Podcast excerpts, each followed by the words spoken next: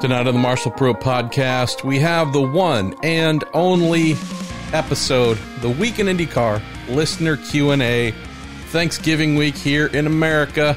Know that outside of the delightful continental 48 states, we do indeed have listeners north of the border and south, across oceans, all over. Here, this is a week where uh, midday Wednesday, we beg off and don't do a whole bunch and get into the whole Thanksgiving thing, which that's we're not going to get into uh, Thanksgiving, whether it's right, wrong, or other.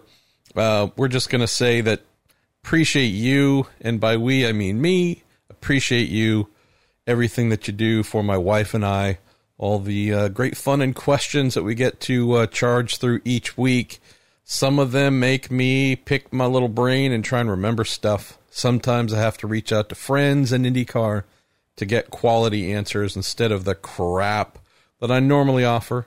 And some of them, you know, they're just kind of fun and silly. So appreciate you all. Hope that this much later than expected episode going up here Wednesday night, I hope. I don't know. Uh, ahead of Thursday, Thanksgiving, where zero people will listen to it.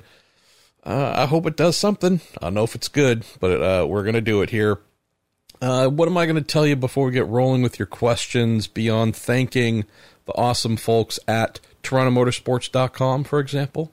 Bell Racing Helmets USA, another fine example. The Justice Brothers, I love me some Justice Brothers, and Cooper Tires. They fill my heart. They fill my heart. Um, so we got a couple things that I'm chasing here, in terms of IndyCar. Uh, but because it is a holiday week here in the states, meh, called one or two folks today, but held off on calling some others on my list. Probably do that Monday.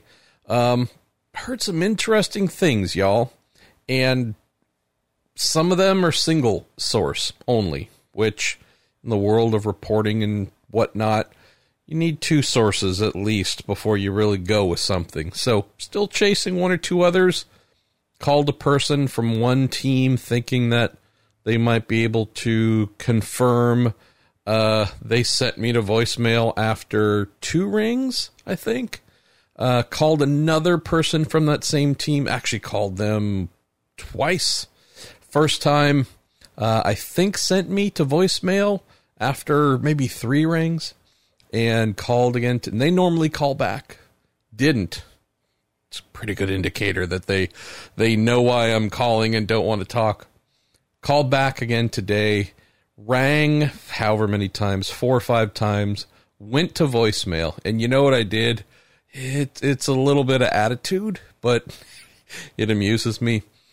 Uh, I let it go to voicemail, and the minute that it said to record, I let it basically record for a second and then hung up. So the person who's dodging me can have a little bit of their time being wasted as well, so that they see that there's a voicemail and maybe go and listen to it and find out there's nothing there. It's a little passive aggressive, isn't it? Eh, it is. Hey, it's holiday times. I'm a little bit of a relaxed mood. No alcohol. I was thinking of, of cracking open a beer, but I don't think I'm going to be able to get very far tonight uh, before it's time to stop, have dinner with my wife, and then probably resume later on. So we'll see where we are at on the imbibing and fun uh, standpoint. Last thing here, thanks to many IndyCar drivers, basically half the field, who were so kind to send in some videos of love and encouragement and support for our friend and listener, Lynn Henderson Gale, who lost her husband Jim about two weeks ago uh, due to COVID. So, really, really happy with just amazing response from so many drivers. Uh, team owner and Michael Shank, Cara Adam from Fire, Adams from Firestone, uh, Mike Hull from the uh, Ganassi team and such. So just really cool, really appreciative of them, and just honestly, it's who they are. That's one of the great things that makes IndyCar so unique. That's why I dedicate so much uh, time of my life to this series, among the other reasons. But the people there, uh, the people who make the show. They are high quality human beings. So I'll spare you the, the story of those that I reached out to who didn't respond. And then upon sending second requests, also didn't bother responding to those. It's fine. It's their choice. Um, but I'll tell you, by and large, the vast majority of the folks in the IndyCar series really do care. And uh, I hope that their gesture for Lynn is one that helps here during the holidays. All right, a little bit of music bed for you, and it's time to get rolling with your questions. Where do we go first? Where do we go first? In the list compiled by our friend Tim Falkowitz, we're going to Tony Kanaan. This is from our pal Ross Porter, opening the show. Ross, thank you, brother. Marshall, hearing of Tony Kanaan running ovals for Ganassi next year was great news. The fact that he has run with the team in the past, combined with the uh, CGR cars looking very sharp in the ovals last year, puts my expectations pretty high for a TK rebound this year. Says your thoughts. Uh, side note: You always seem to be drinking coffee on the podcast. You caught me. Uh, what is your go-to roast of choice? And then you say something nice, Ross, and it's Thanksgiving, so I appreciate that. And you said, Thanks for all you do for the sport we love. Uh, it's much more than just a podcast, it's weekly therapy. Oh, no, that's fun. Now I get to mess with your brains a bit. Um, well, let's answer the last one first quickly. I wish I had some great, like, oh, here's this exotic thing or some locally. No, it's Starbucks espresso roast. Been drinking it for oh, 10, 12, 15 years. I don't know, however long. And yeah, it's kind of that thing that just works. And there are others that I know and I'm sure are better. And I'm open to y'all saying you really should try this or that. Uh, but this is one of those. It's the reliable thing. It's it, it is not getting me there to the finish line first, but I know I'm going to get there no matter what. So old reliable. Uh, I'm really happy for Tony to know that he is going to a team that is capable of giving him a winning car. That was not the case at Foyt. It's not speaking negative of Foyt. It's just a reality. Um, the quality of the car should be consistently good uh, enough for him to feature. Will Tony be someone that is knocking teammate Scott Dixon? Uh, Penske's Josef Newgarden Simon Pagenaud, Will Power, Andretti's Colton Herta, Rossi, Hunter-Reay, Graham Rahal, Takuma Sato. Will he be knocking all of them off uh, to get to the finish line first?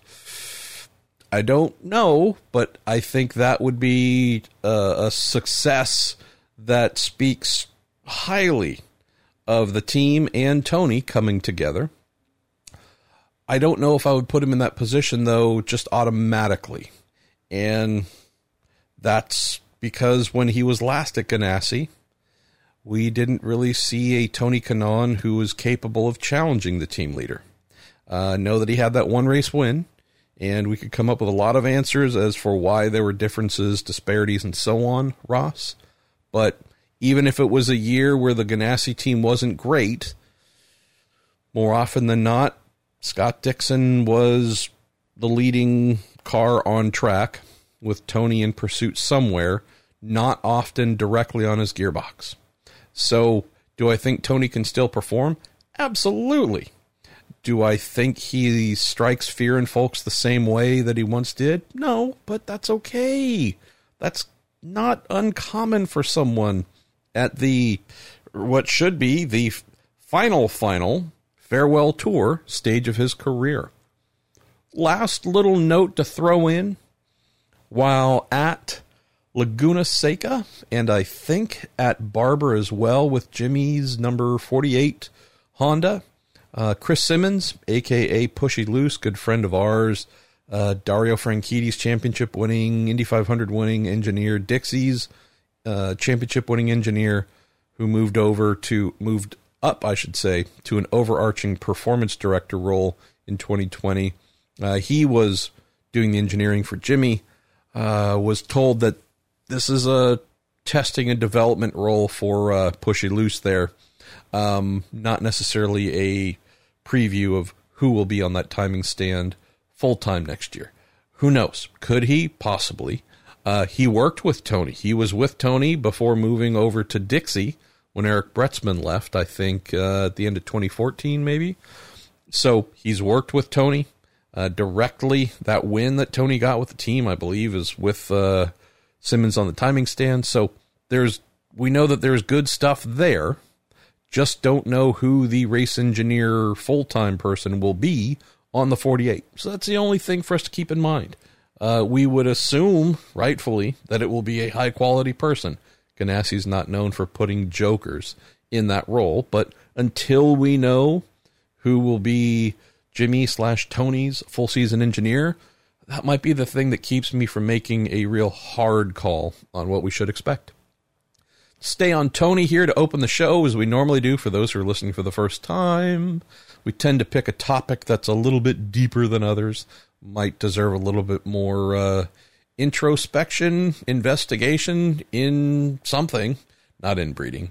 Uh, we're going to go to our pal Jordan Darwin. Says MP now that Tony Kanaan's moved to Ganassi. Have you talked to him about how he views his time with Foyt? Uh, says, I know he wanted to turn the program around, and I doubt it is where he wanted to leave it. Uh, he says, still hashtag me personally, the official hashtag of our show. I think he did a lot to help bridge a difficult time in their existence. I would love in your take, would love your take on it too, and happy holidays to you and Mrs. Pruett. Says we keep praying for her and encouraged by her progress. Uh, we'll just add here that uh, hoping to find some time over the weekend, maybe early next week, to post a update on uh, how things are going here on the home front uh, one that's a little bit deeper. So thank you for that. Uh, her progress has been pretty amazing. Um, hmm. Hard to uh,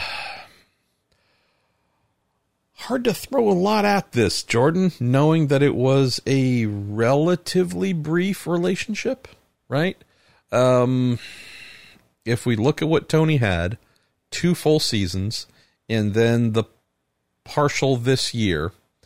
Uh, they didn't make much headway while they were together in 2018 2019, right? Just admittedly, uh, the team didn't go very far.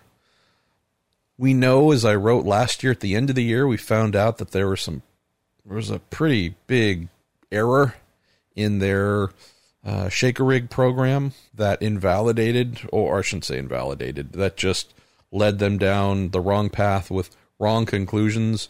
Um, basically, wasted uh, a lot of their uh, wasted a lot of their good money, and the car there's a total misread on what worked and what didn't work, and therefore the cars were pretty darn slow. Uh, more often than not, not always, but more often than not.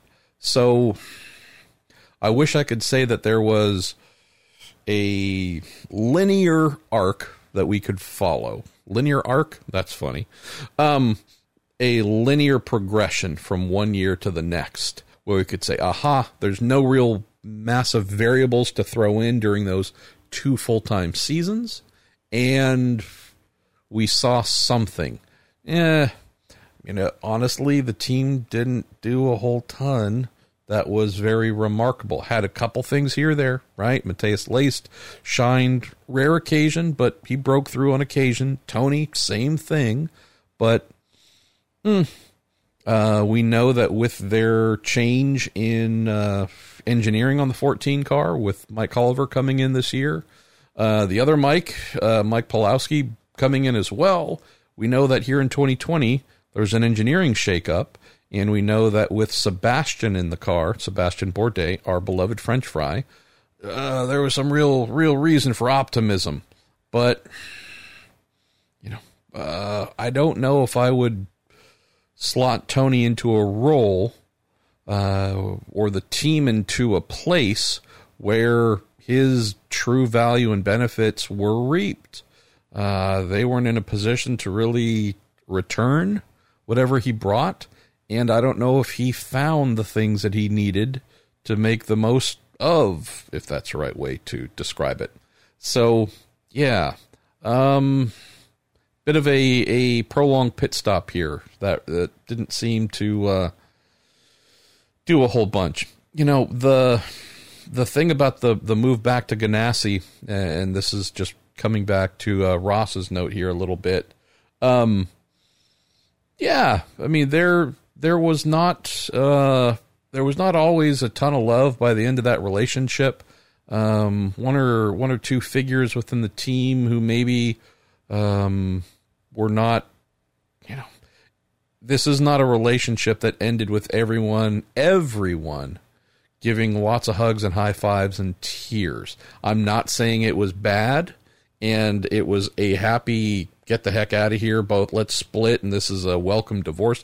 Not saying that by any means, but I do know that in the post Ganassi years, um, you know, there's, there, a little bit of lingering stuff where you go, okay, you know, uh, I I am struggling to see how this could ever come back together. Really happy to see that with Jimmie as the bridge, uh, and with NTT Data really wanting Tony back, um, we have an opportunity to hopefully close the chapter properly for him with the team. Uh, this is what I think they said a multi-year deal. So in theory, he'll be doing this for the next two years. We think on the ovals. Um, I think there's real potential for some good stuff to happen here and for Tony to go out in the way that he wanted to this year, but didn't. And I think this is going to be the needed positive development for him to feel satisfied when he ultimately hangs up his helmet. If this opportunity did not come along, I would have been saddened, very saddened for him, knowing that for a guy who loves racing so much and has done so much for the sport, uh, right?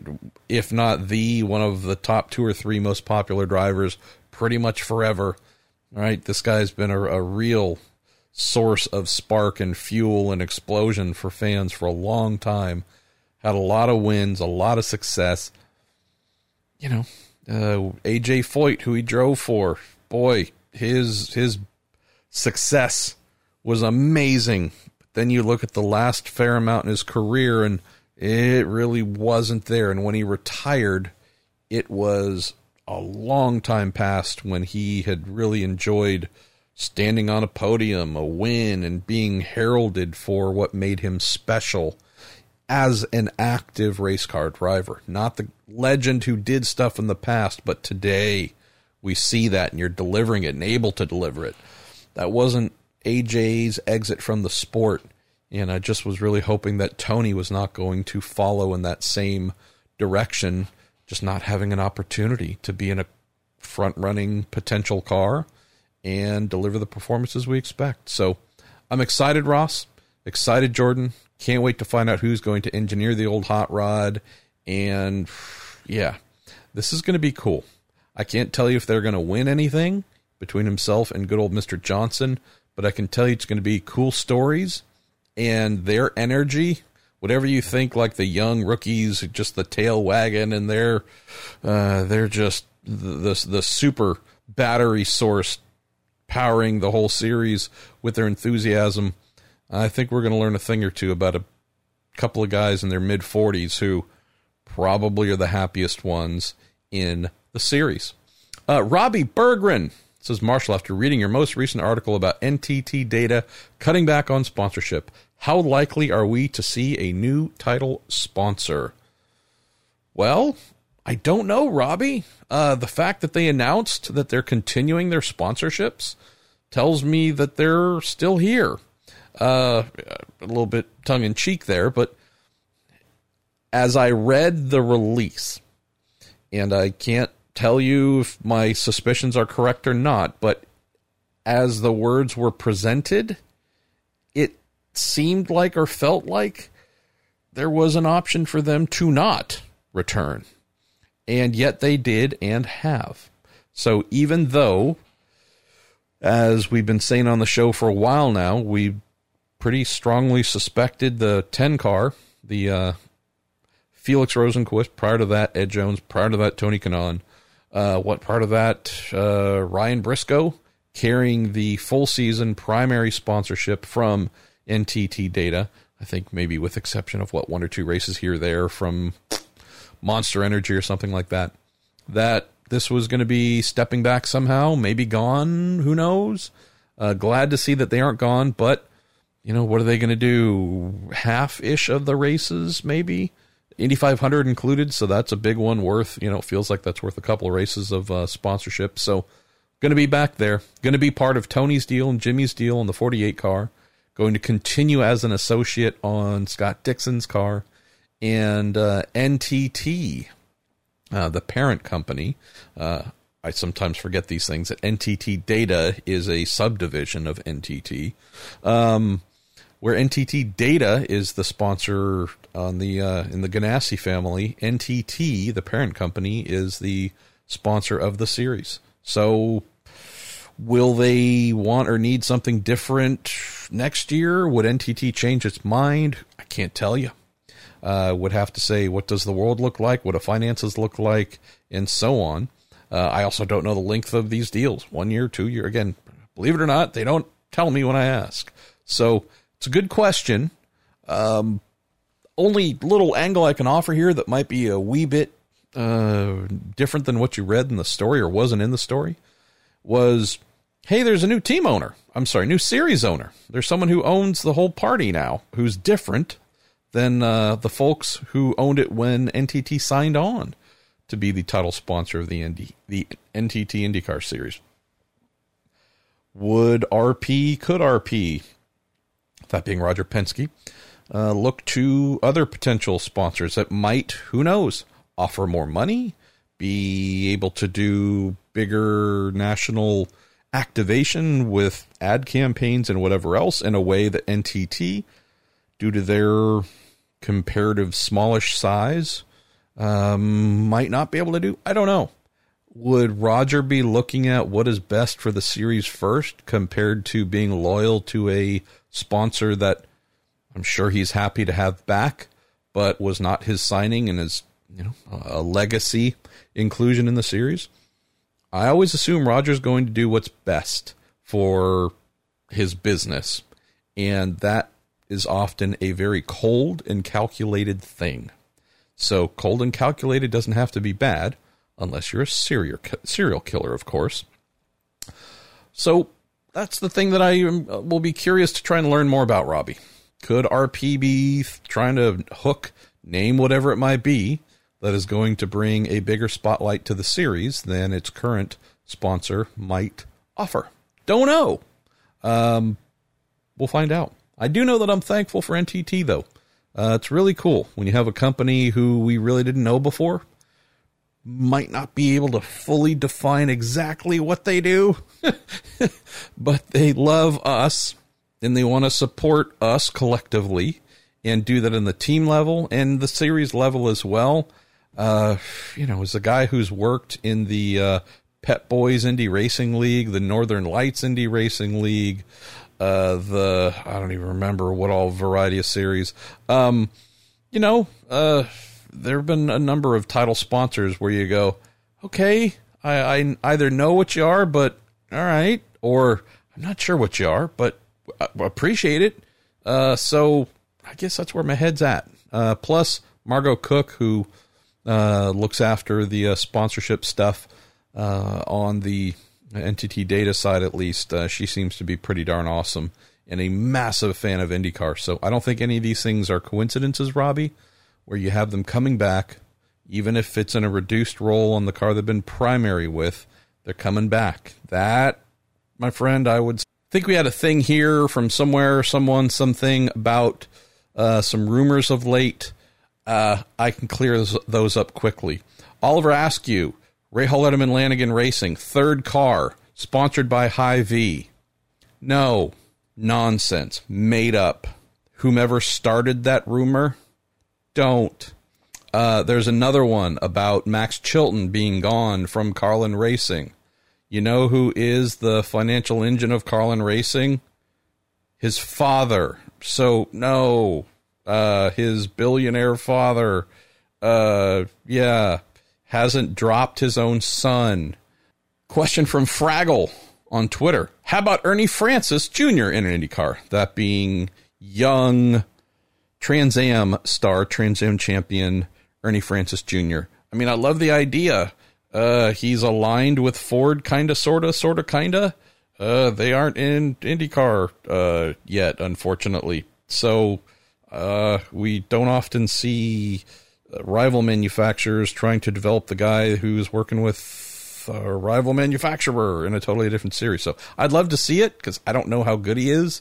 If he's open wheel IndyCar level, I mean, he'd certainly need a lot of laps and a lot of training. So that's not a question. But could he get there? Possibly. Um, love the idea. Just don't see how it could work. Um, just coming back to the Callum question, the Jack Aitken question, the yeah. The other issue here, which I, I failed to mention, okay, is the amount of money IndyCar teams are wanting that I keep hearing about. It's a little bit rich for some of the talented European Formula 2 up and comers to match. So skip the whole oval racing, never done it before, heard it's dangerous. Some of the things where you go, oh, well, that's the reason why they're not. If either the financial asks were lower and or some of these top tier kids just had more and could spend it, I think it, we would be talking about some of the uh, remaining vacancies being filled, uh, or how you know heavy negotiations taking place right now uh, with an eye towards concluding something if no F1 offer comes along. Because of that disparity, the financial ask versus the financial uh, ability, yeah, um, we're not probably not going to see uh, the Nyck de Vries of the world, who should be in F1 and potentially winning races. Um, I think we're going to hear about more of those situations of heading to sports cars or something somewhere else where young talent can be uh, put to good use and paid a little bit of money. Uh, Paul Trahan, hey Paul, MP, you say with an exclamation point. Now that you have an LED panel, what are your plans for it? Well, I should mention, for those who didn't see, I posted a little photo that a, a very, very dear friend who's been in on the joke about how while IndyCar had their LED panels, and seemingly that there were lots of problems after they went away from the first generation ones that came online in what? 2015 um, ran for what two years maybe? Whatever it was before they went to the new second generation and third generation uh, anytime I wrote about those stupid things, even if it was just a little 150 word update, uh, Indy cars decided to take them off the cars for the next three races while they f- try and figure out something. That story, which would take me five minutes to write, and it'd be so short, dumb, and meaningless that I would forget I'd written it uh, within minutes. Those stupid stories when we would get when we would get the end of month story reports of here's the top 10 overall stories in terms of uh, traffic, how many page views, and whatnot. And then here it is broken down by racing series, the top 10 IndyCar, F1, NASCAR, IMSA, so on. Stupidest, smallest LED panel story would usually be top of the list in IndyCar. So, and then sometimes at the top or near the top of everything for the entire month. Just made no sense to us. And it also bemused the living heck out of us, too. Because Robin and I, two primary IndyCar reporters, would just laugh and go, I mean, how many hours does he put into each mailbag? It's a phenomenal amount of time every week. He writes some amazing historical piece about whatever. I put in a ton of time and effort and research and interviews on some other long introspective analysis. What Nothing. it just gets its ass kicked by a stupid nothing LED panel story. So a friend of mine uh, who was very, very in on the joke and loved it and just found it to be hilarious. Um, apparently made a beautiful little present for me. And so uh, I have a gift now of an LED panel encased in uh, glass or I think plastic, um, all wired up. And so I can plug it in and have my own functioning IndyCar LED panel. And funnily enough, it's the first generation one that never really failed. That was okay. So that's even funnier. Uh, so I didn't even get the ones that were the freaking all time traf- uh, web traffic stars at racer.com. Um, and so Paul says, "What you, now that I have it, what am I going to do with it? Display it, use it as a Christmas tree ornament." This is hashtag me personally. I would put a chain on it and wear it like a Flavor Flav clock. So yes to the Flavor Flav clock. Uh, that is brilliant. Um, I might have to walk around with some sort of little um, battery pack, uh, you know, rechargeable battery pack, so I can plug because it actually plugs into the wall. Um, yeah. So my only concern with it, Paul, is, and I guarantee the wiring job and everything done to it was fine. But just knowing the general history of the LED panels blinking out, cracking out, failing, and whatever, I truly am not willing to turn it on unless I'm in the room uh, with it. And I, as in, will I walk away for 10 minutes and go to, no, uh, unplug it. I just don't trust it. And it's, again, nothing to do with who put it together. They're just a little bit of history here. Um, I don't want fire, I guess. Fire bad, says me. Uh, so yeah, I don't know, but I do like the Flavor Flav clock. That is something. There might there might need need to be some photos taken with this thing hanging from my neck. So I love that. Uh, we are where are we going next? Well, we are going to our man Bob Gravel. Says some sports have their minor leagues or women's leagues run in different seasons than their primary league. Do you think that is something that IndyCar could move uh, towards to help raise the status of Indy Lights and showcase good drivers to IndyCar and the fans.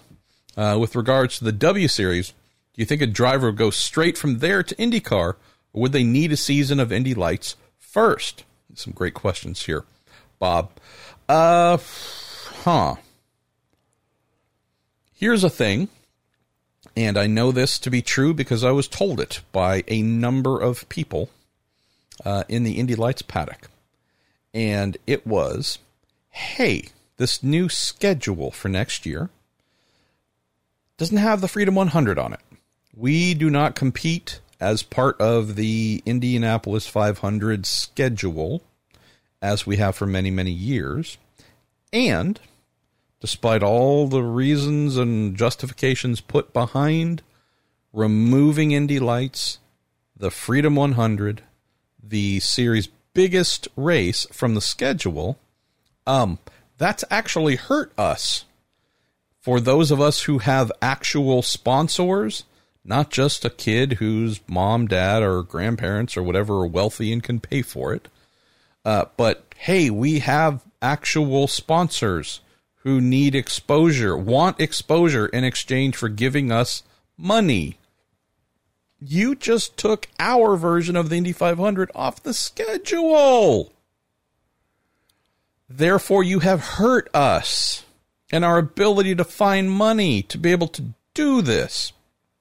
So I've mentioned this, Bob, because the idea of rotating the Indy Lights season to something where they compete on their own uh, and or I guess in theory again on their own, not during the IndyCar season and sharing whatever the number uh, changes each year, half or more of the events with IndyCar events. Um, I think that's where we drive a big, big old final nail in the coffin because not as if they didn't run at some places by that quote themselves this year without IndyCar. Um, and it's not as if that hasn't been part of junior open wheel racing's past. It has been for a long time. But the idea of saying you are not going to be at IndyCar events, you are not going to have any direct link or association, uh, you're going to be off running, but it might be at the same tracks. Who knows? But just your calendar is spun forward, backwards, whatever. So you play on your own, uh, it'd kill the series instantly, Bob. There's a, a bit of a, a FaceTime value as well here. and that is for mom and dad, for the sponsors. Being at the IndyCar events, being a part of the big show, even if you're on the undercard, I mean, it's a powerful thing. Um, you know, having your band as the opening act for the headliner, being able to be at that big concert, see the arena filled, whatever it is, see the big band play, feel connected to it. There's an energy there. And that's an energy that motivates people to stay, to do more, to try and find more sponsors, to get more invested. All those things where being at the big show really is a vastly important thing. Um, it's also something where it makes it a lot easier for interested team owners, um, team managers, you name it, to keep track, to talk, to wander over to pit lane and say, yeah, hey, uh, you know, maybe talk to a kid or maybe just observe. But, you know, there aren't a lot of team owners that do that, but there's enough who pay attention. And when you're there and present and part of things, it's a lot easier. Uh, when it's spun around and these guys and gals are racing uh, at tracks when you're not there and they're kind of cut from you, I think that would cause real problems. Uh, on the W Series, as I understand it, uh, the W Series car, speed wise, is Indy Pro 2000 ish level.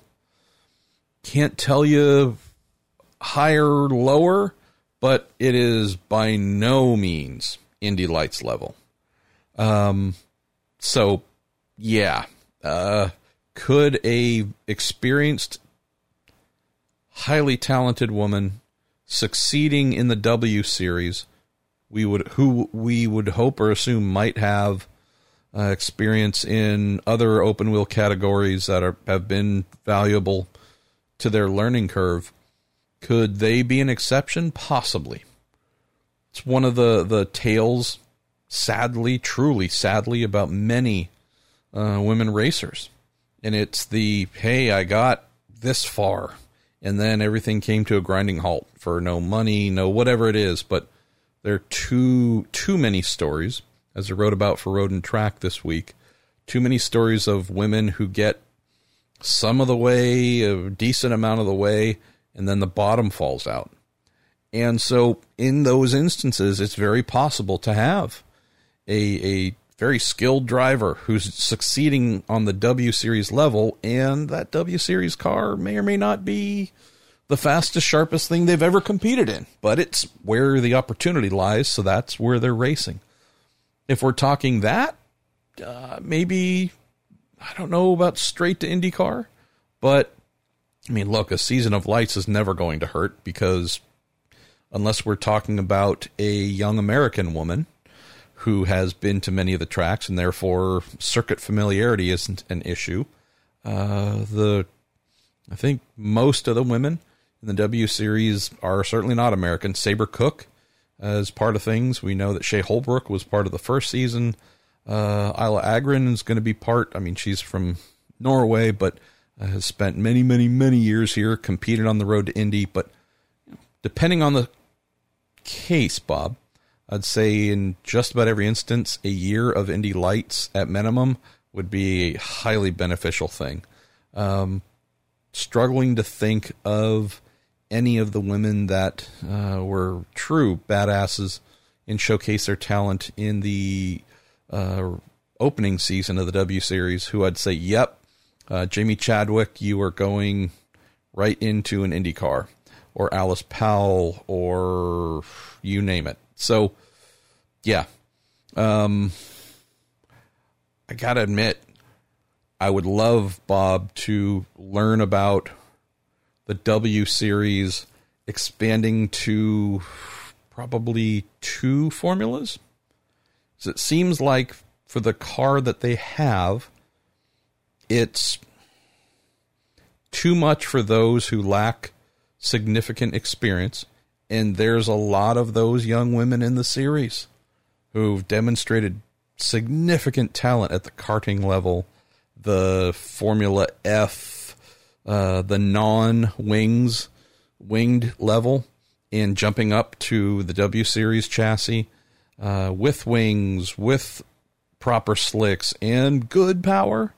Uh, it's a big learning learning endeavor. So you aren't going to see, nor did folks really see uh, that talent shine through because holy cow, it was a ton to learn. I'd say ca- adding to that for some of the sharper women who have already mentioned, um, eh, I, I don't want to say that the cars really push them to their limits by any means. Uh, there's a lot of headroom there. So part of me wonders if when the series gets to a place where it can do this and afford this, if stepping down to something closer to a USF 2000 type performance level as the first step in the W series, and then a faster version of what they have now that is closer to Indy Lights as the second step, the second stage. Uh, I think that would be a pretty phenomenal development, Bob, because it just does seem like what they have right now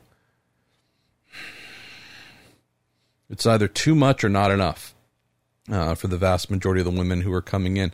Tons of great stuff to learn. Don't get me wrong, but we're talking fit, right? Uh, kids coming out of Indy Pro 2000 at the top top couple when they get into Indy Lights, they're going to tell you, "Geez, this thing is fast. Whoa, this thing does all kinds of things I've never experienced before."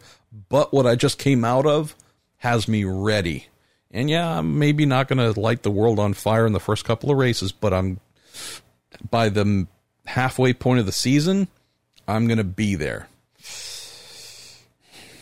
Seems like there were too many cases in season one, at least, of the W Series where half the field was too far out uh, in the education department uh, in the experience department to really get the most out of the cars or show the best of themselves. Uh, let's see. JJ Gertler. Hey, pal. I wonder if you could break down what we don't see in TV. What happens in the time between races, assuming two Sunday main events within a day's drive of the shop? What happens each day of the week to get the cars and teams ready for the following event? How does that differ if one of the races is speedway and one is road course? Man, you're really wanting to get uh, stuck into here. Um, I might not go too deep on this right now, JJ, just because uh, I don't know how much more time I'm going to have tonight. So let me uh, let me let's do this. Send this one back in, or if you want to wait for the next Mike Hull uh, visit as a guest, uh, this is probably one where he could give you a more minute breakdown and probably a, a less general uh, answer than I would, uh, because he's someone who is watching, and with uh, the great Barry Wanser and crew chiefs and you name it, who are are really working to a very precise timeline, uh, who can answer that more definitively. So that's a suggestion there, and hey, might have just saved a little bit of time. Okay, so I made a note for myself at this point in the good old Word doc. You meant to pull up something that was not included in the Word doc because it came in a day or two after uh, our pal Tim had put this together. Um, let me find it because it was a great question, and I actually sought a little bit of insight because you know uh, I wasn't there this year at the racy track. Um, this comes in from Will Velkoff. Hey, Will says, "Hey MP, resending this one in. Um, we'll mention this too, and this is not specifically for you, Will, but uh, it's just a good little note. I try and make a point every Monday morning ish, if possible, to send out the call for questions for the listener Q and A show, and quite often I end up recording that show Monday night, if not Tuesday. And of course, here I am doing it Wednesday night, so doesn't always work. But what does work is Tim will go and look through Reddit, Facebook, and Twitter, pull all the questions, assemble them, uh, shuffle them, put them in a great order, hopefully that has some a nice flow for the show, and it's a massive help.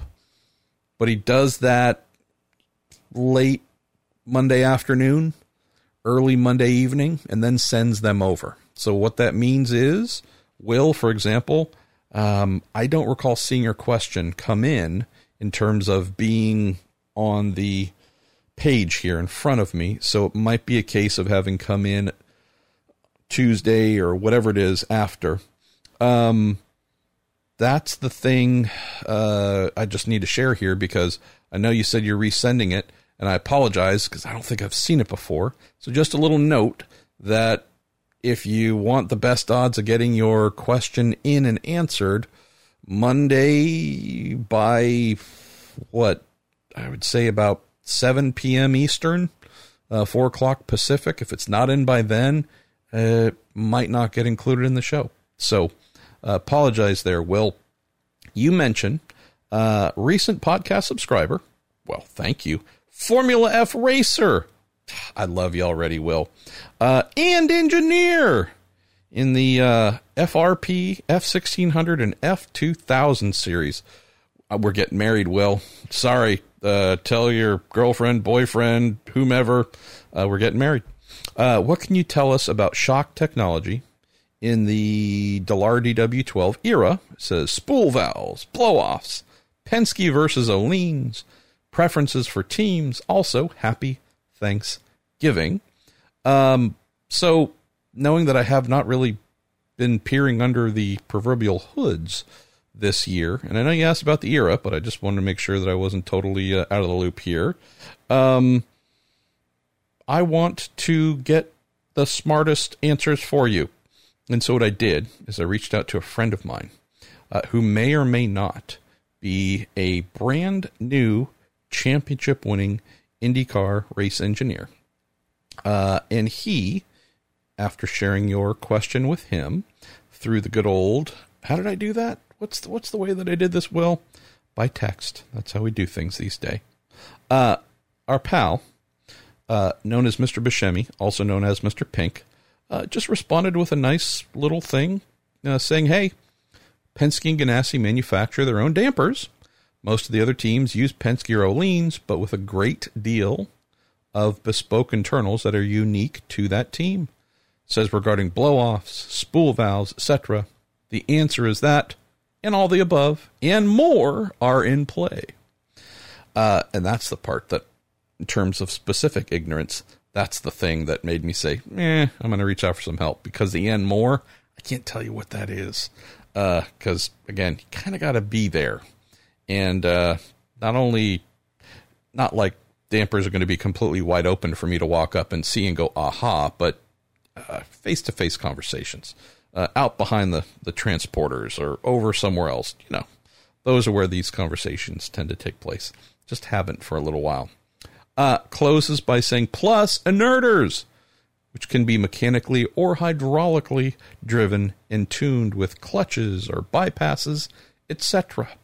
So, a lot of that has been part and parcel of the DW12 era. Will inerters being the one key thing allowed uh, starting in 2012. But yeah, some of the other goodies here. Thank you to uh, Mr. Pink for helping with that answer. Michael Makowski, you are up next. Says MP. Last week, a couple of listeners referred to the podcast as a polished turd. You say with new content every week. The podcast is as fresh as can be, and everybody knows you can't polish a fresh turd. This turd of a podcast has been and always shall be unpolished. I don't know how to receive that, Michael. Um, kidding aside, thank you. I think yes, uh, you can't polish a fresh turd. That seems like it should be the new marketing slogan for the show. It really does. Because, yeah, uh, it is very unpolished. It's just raw and conversational and dumb. And, uh, eh, it's me. Uh, so thank you for that. Let's see our pal Tony Chef 20 from the Reddit. I was told to send this in again, so I am. When IndyCar did dirt and asphalt oval racing in the late 60s and 70s, did they use two different types of cars? Adding to that, would car teams build a car specifically for the Indy 500? Um, well, to my knowledge, if we're talking real dirt racing uh, in the 60s and 70s, we had a bit of an evolution uh, so that I'm struggling to think of photos that I've seen, at least, Tony, and that's what I'm having a basis on. Um, I'm not recalling photos of rear engined uh, open wheel cars being used on dirt. Uh, asphalt, obviously, oval racing, we're using you know, Indy cars.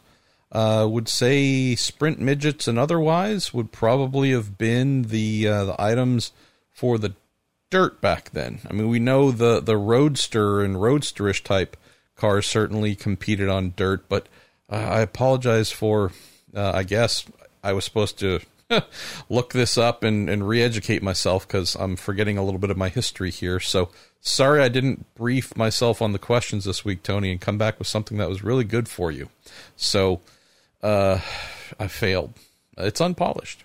Um, as for cars specifically for the 500, that was more often the case than not. It's also not as if the cars would not have seen action before Indy.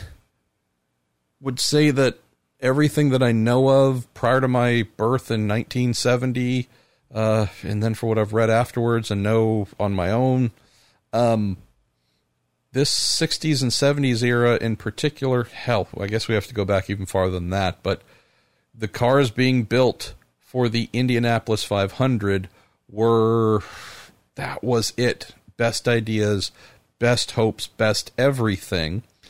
Did every single one of those truly turn their first laps in competition during practice at the 500? No. But I know for sure that yes, indeed, it was an annual arms race to bring the best, newest, smartest, game changing type thing to the 500. In some instances, yes, if not many instances that uh, I've read about, you had folks who, you know, might debut a car at Phoenix or wherever else. It'd have a lot of great stuff on it, but it wouldn't necessarily have all the stuff. And some of the ideas they were really wanting to save that they thought would be of immense value at Indy in the desire to not have it copied, uh, yeah, there would certainly be things that were reserved for the Indy 500 only. There are also some cases where truly there's a brand new car and it's hitting the track at Indy and it hasn't been seen beforehand, and off we go. So, no, it's a, a lot of variety of answers to the question here, but uh, hopefully it wasn't total garbage. But if it was, send it back in and hopefully our pal Tim Falkowitz can uh, just say, "Hey, idiot." Uh, read all the way through because you're probably not smart enough to remember. Uh, so do your homework, dummy. Uh, okay, this might be one or two of the last questions we get to for right now. Um, Stuart Arith. Hey, Marshall. Hope all is well with you and your wife. Uh, let's see. What is the situation with Robert Wickens? Is it an actual hand control issue, or is it a question of extraction from the car? I'm not sure if you've seen the Billy Monger documentary that followed his recovery after his horrendous crash and him getting back into a car with Carlin in the uh, the British Formula 3 series. Um, made adapted pedals and controls for Billy. Also said that the Halo actually helped him uh, with getting out of the car uh, in the minimum time mandated by the FIA. Uh, Stewart then goes on to close by saying, Does IndyCar have a minimum extraction time? Or is that down to the safety team of the track? I honestly don't understand the whole delay and at least getting him a car for at least a test day. Any idea? Uh, yes, IndyCar does have a minimum extraction time that everyone must meet. I am forgetting what it is, and I feel embarrassed because these are the kinds of things I should not forget. But yes, there is, and it it's it's quick. It's not a lot of farting around. So yes, would say would suggest this is one area that is unique to IndyCar, maybe a little bit more than a junior open wheel car, one that uh, Billy would drive, for example. With the speeds that are done in IndyCar and the safety apparatuses used to safeguard and protect those drivers, there's more, uh, and the cocooning, not a word, I believe, but we'll just use it. The cocooning of an IndyCar driver in the cockpit is possibly the, the highest level that I've seen in any open wheel series. I realize that I haven't exactly stood over, you know, Valtteri Bottas getting out of his Mercedes with a stopwatch and judging every little aspect, but just saying and looking at drivers popping out of the car, etc. Um, the head surround in particular and the wedging, if we're talking ovals, uh, of driver's helmet having minimum, you know, padding put in place to really kind of lock your helmet into place. Uh, because prior to the aeroscreen, at least, it would get buffeted and moved around. Uh, but even so, you just don't want a lot of space between the sides of your helmet and the head surround cushioning. You don't want to give your helmet much opportunity to have distance to accelerate before getting into the cushioning. That head surround is also thick and it fits right over the shoulders of the driver. Um, it's because of the thickness. It gets to maybe the bigger question here of just the extraction side. You know, get to the other, the, maybe the main question here. Um, if you look at most drivers, IndyCar drivers, having to get out, unbuckling themselves, pulling the umbilical, that comes into their suit that connects to the accelerometers, their earbuds, and radio, just all the stuff. Um, being able to unclip the locks for the head surround doesn't usually happen if we're talking rapid exit. So what they end up having to do is twist themselves, kind of like a key in a lock. The way uh, the way that they sit with how they're basically stuffed and jammed into the car, uh, it is like putting a key in a lock and turning it, and it's not coming out. And with the belts unbuckled and everything undone, the drivers, as you will probably have seen, then have to contort themselves sideways so that their uh, shoulder, left or right shoulder, is almost hitting the uh, steering shaft, but they then have to turn sideways. Uh, effectively, now the key can come out of the lock and then try and wriggle their way upwards to slide through the head surround. So the whole tightness and thickness and all this stuff, it's done for reason, all good stuff. But what it means is if you don't have the ability to use all of your physical tools to get out in an instant, an Indy car might be a greater challenge than, say, Bill for Billy diving out of his F3 car. So that's the first thing just to share an offer. Would a Robert Wickens be able to figure this out and do it? Yes. that's not a guy to challenge because he will come up with a way to probably be faster than an IndyCar driver with every piece of control over their body. To close your question, and this is the the wider one, covered it a couple times on the show before, but I'm happy to run through it again very quickly. The reason that Robert Wickens has not driven an Indy car with hand controls is no one has spent the money for those hand controls to be purchased, created, developed. Uh, the systems uh, yeah, this is a. Not only are we talking the physical controls manipulated by his hands, but the actual systems controls, the interfaces to make these things work and work properly, and all of these things. Not saying that there aren't things that would be hard to adapt, it's not like this would be the first time hand controls would be added to a motor racing vehicle, open wheel or otherwise. So again, there's no boundaries that have to be broken here, but there would have to be something done for the first time on a Dallara DW12 chassis. That is new work.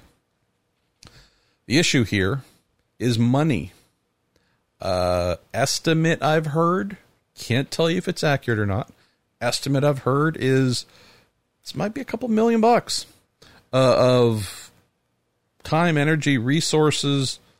I don't know the costs of the components themselves, be it steering wheel side or rest of the vehicle side, but um, it's one thing to just have systems installed. It's another thing to then go test and go test, and for him to work up to get back to his championship caliber level. That's the thing that he hasn't been able to do or practice for a couple of years now. So again, if we're talking two, three million dollars, that's not the boy, that's the most expensive steering wheel in the world. No, we're talking about going from zero with possessing none of the parts and pieces, having to buy them, install them, fit them, make everything work, software side, control devices, all the things, outfit the vehicle, get the vehicle ready, and then you have the let's get you ready to go racing again side, and that is a costly endeavor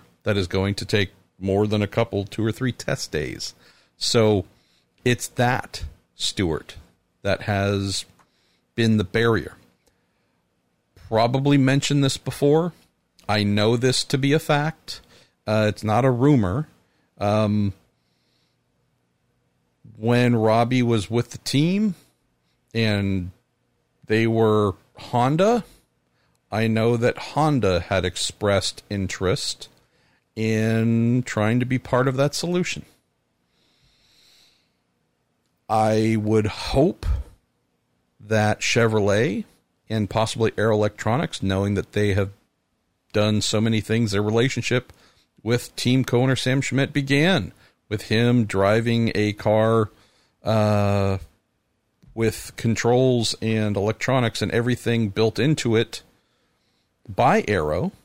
Uh, Sam has been able to do this with Corvettes and such. Um, I just, again, willingness. I can't tell you if it's something they want to do or don't want to do. I don't know. So it's not a positive or negative statement. It's just me stating ignorance. But I'll just keep saying it yet again. The best story that isn't happening in IndyCar is the return of Robert Wickens. And a couple million bucks is by no means cheap, but knowing how much money gets spent on marketing and hopes that people will care, uh, this is a story that everybody buys into, everybody loves, everybody wins. The only negative is if, after extensive testing, Robbie finds that either he just can't manipulate the car the same way that he used to before, and there's some sort of time deficit, performance deficit. That's the only thing that would be negative. Is if after the entire exercise is done, he says, Look, can I go out there and, and race? Sure. Am I going to be able to get the most out of the car like I did before and, and show everyone that I was a, a champion of the future? Maybe not.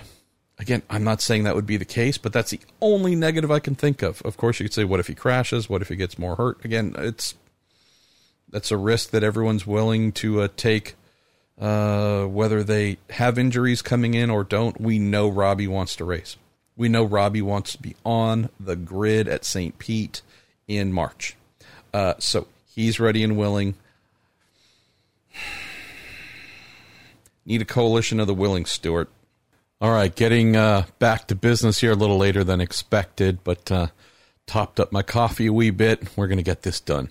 Uh, we're going to go next to It Makes Sense 72 from Reddit. It says, Hey, Marshall, we know that there's a need for more IndyCar ovals. The 90s, the original IRL proposed an oval at the Cleveland airport, which sounded silly at the time. But now, is something like that a possibility to add much needed ovals to the schedule? I love the idea because it's insane. Not insane, just so far out of left field that, I mean, I'd be all for it because it's strange it would be the equivalent of a street race on an oval, meaning city center, non purpose built track. And to my knowledge, I'm trying to struggle to think of a oval like this, something done in a city uh, where folks can show up and see something totally different, unique than they normally would. Uh, meaning non-racing fans like, whoa, this thing is here. What is this? It's at the airport. Sure, let's go check it out. Love the idea, but I think this would be a bit of a odd callback to a possibility simply because we know that there are so many purpose built ovals throughout the country that are currently drastically underserved in terms of major events and fans turning up. So, my two cents here would be love the idea, can't see it happening, would rather see IndyCar speak with NASCAR, uh, Speedway group, whomever that happens to own purpose built ovals, and get some business done. Get some some cool either let's go back to a place we once loved, or fans seem to be vaguely interested in us, or go someplace new. But uh, I would not want to see IndyCar go and do something like this on a uh, airport oval, knowing that there are purpose built tracks that could use the revenue and who knows? Uh, wacky, but I love it. So yeah, um, old IRL ideas coming back here. This is a very 2020 thing. Uh, let's go to I need a name, please, from Reddit. Uh, if the over under for Dale Coyne Racing to have con- uh, confirmed lineup for two full cars is February 1st, 2021, a little over a month away from St. Pete weekend, would you bet the over or the under? See, this is where uh, my lack of betting knowledge just is drastically exposed. So the over would be the high odds, is it? And the under would be the negative, the bad. Um, I think Coyne is going to have his drivers confirmed before February 1st. So you're going to have to tell me whether I just took the over or under because my brain doesn't really compute this stuff. Like when I watch the UFC fights, uh, and they have the odds next to the driver's name on the screen, and it has a negative 200, and they thankfully put the thing next to them saying it's favored. Uh, that's the favored fighter. Um, maybe that leads me to believe that I need to take the over because if the favored is over is the favored and that would be after February 1st, then maybe the under would be before. Did I just confuse myself or all of you? Or both? I don't know. Uh, before February 1st, you tell me which one I should respond to in the over and under. And if anyone really uh, feels the need to educate me on these things so I can answer them without sounding like a, a buffoon next time, I wouldn't argue against it. Uh, Hrishi Deshpand, hey pal, by the way, thought of you this week while my wife and I were at the hospital on Monday, uh, getting her blood draw ahead of Tuesday's chemo. And there was a, I think about a eight or nine year old little boy in the chair across from us getting some sort of blood sample taken. And his name happened to be Hrishi as well. And since your first name like my first name is not one that I hear called out in public on a regular basis. Uh, I heard him being called and looked over and nice kid, big smile, gave him a big smile back and said, Well, look at that. Uh, we got a fine reason for me to connect back to our Week In IndyCar show with you, Hrishi, and the questions you've been sending in. Uh, you say, Hello, MP, in the spirit of Thanksgiving. Who or what from the IndyCar world are you most thankful for this season? Is best you, Miss Pruett and the Cats. Wishing you a happy Thanksgiving. Uh, let's see. You add, hashtag me personally, and know we're all thankful for Roger Penske and his leadership and deep pockets in guiding the series through this year. But I'm also thankful for all the track and safety workers who helped make the season possible. They are the unsung heroes of racing. Amen to all that and above. So I'll give you an answer on who are a couple things on who and what I'm most thankful for. We're talking about IndyCar in the 2020 season, y'all come to mind because, as I've told you plenty of times, haven't been able to attend the races this year for reasons I think most of you know. And so, on top of the normal talking to drivers and team owners and all that that I do, y'all honestly are the most, I guess, frequent participants in what I do in IndyCar on a weekly basis. So, I am genuinely thankful for y'all. I think I express that kind of epi- every episode, so that's uh I don't know, not the first time you're hearing it, but I really do mean it. Like this this is something that I just love doing. So, I'm very thankful for y'all. Little additional piece of color to this.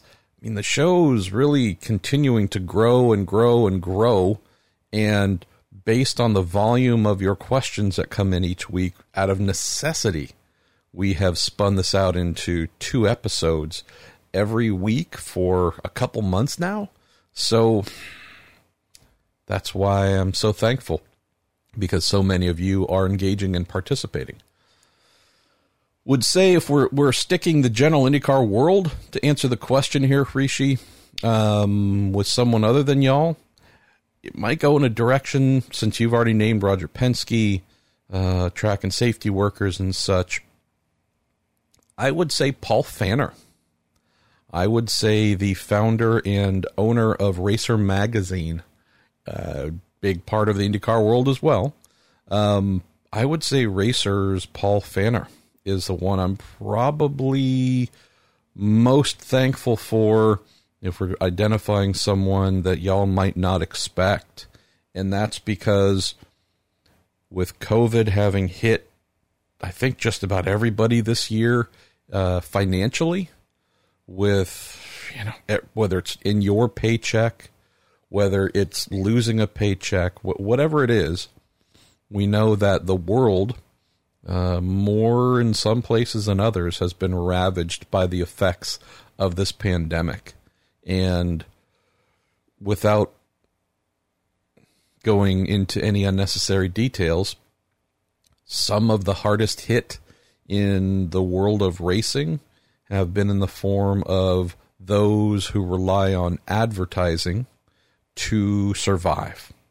And with that known, a lot of advertisers, the moment the pandemic hit, shutdown started happening, everything we've seen play out said, Hey, you know that six month ad campaign that we signed up to do? on your magazine, website, newspaper, radio show, whatever. Um, that six months is over today instead of what the six month span was meant to be because we have to pull back on everything because we don't know how hard we're going to be hit by the financial effects.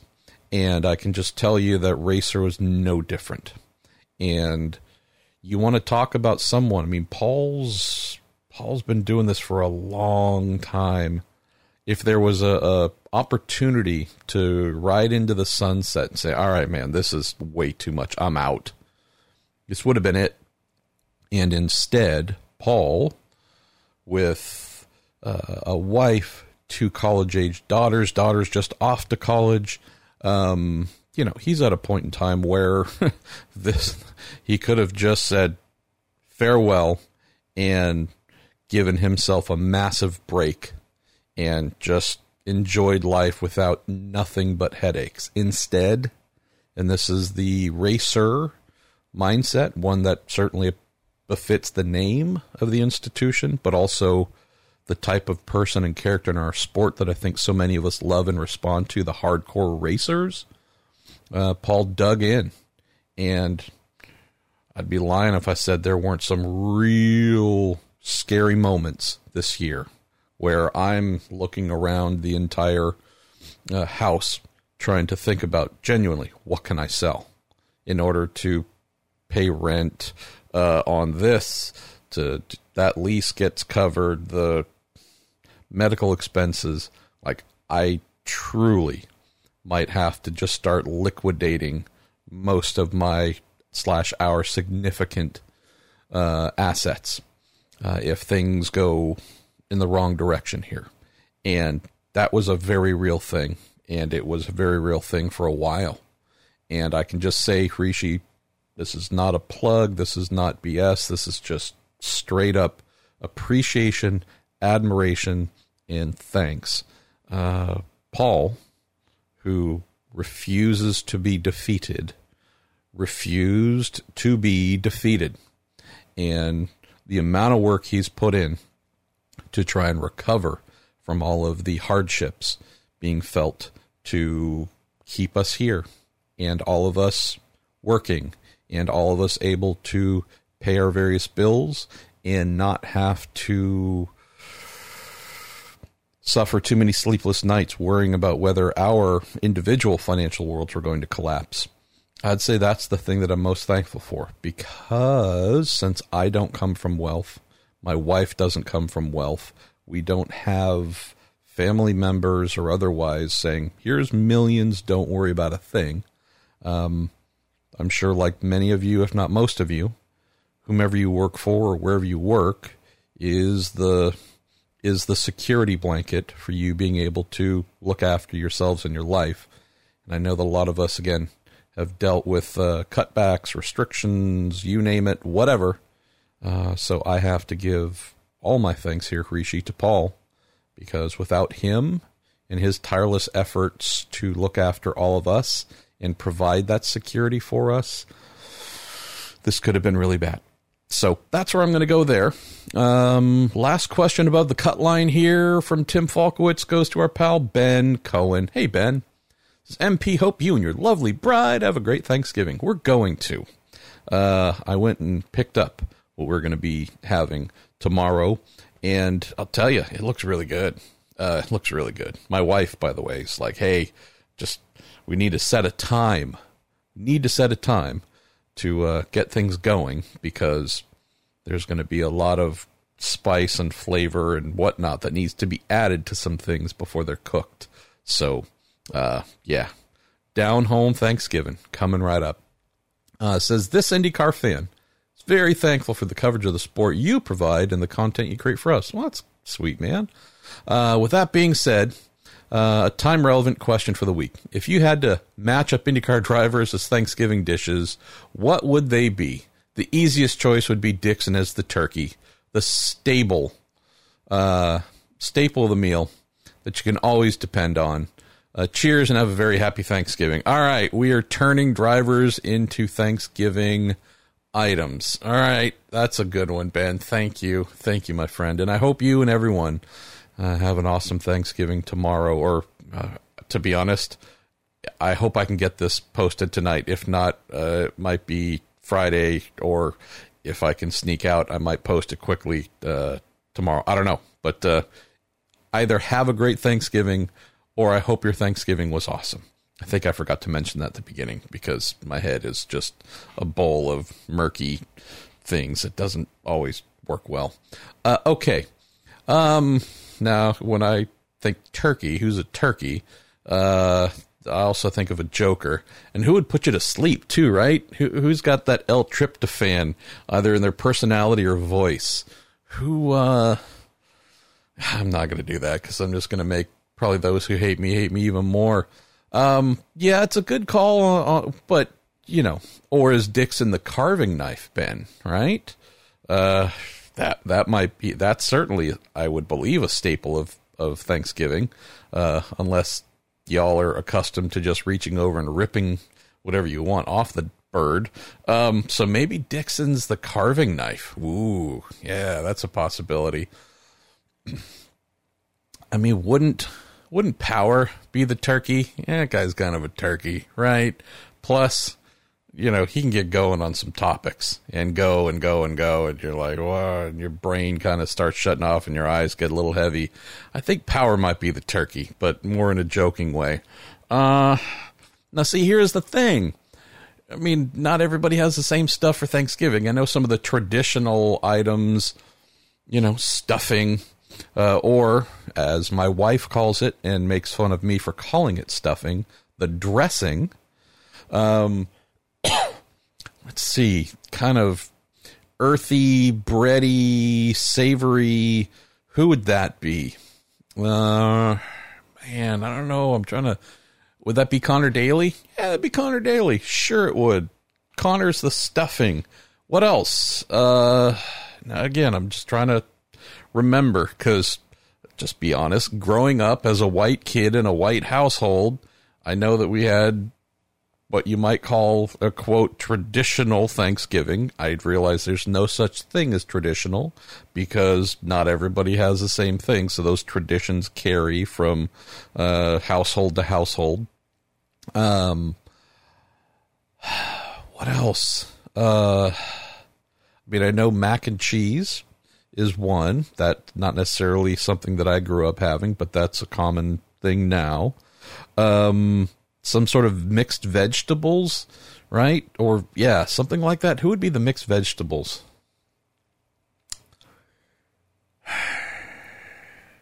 Jack Harvey, right? Our our vegan driver, the healthiest thing possible.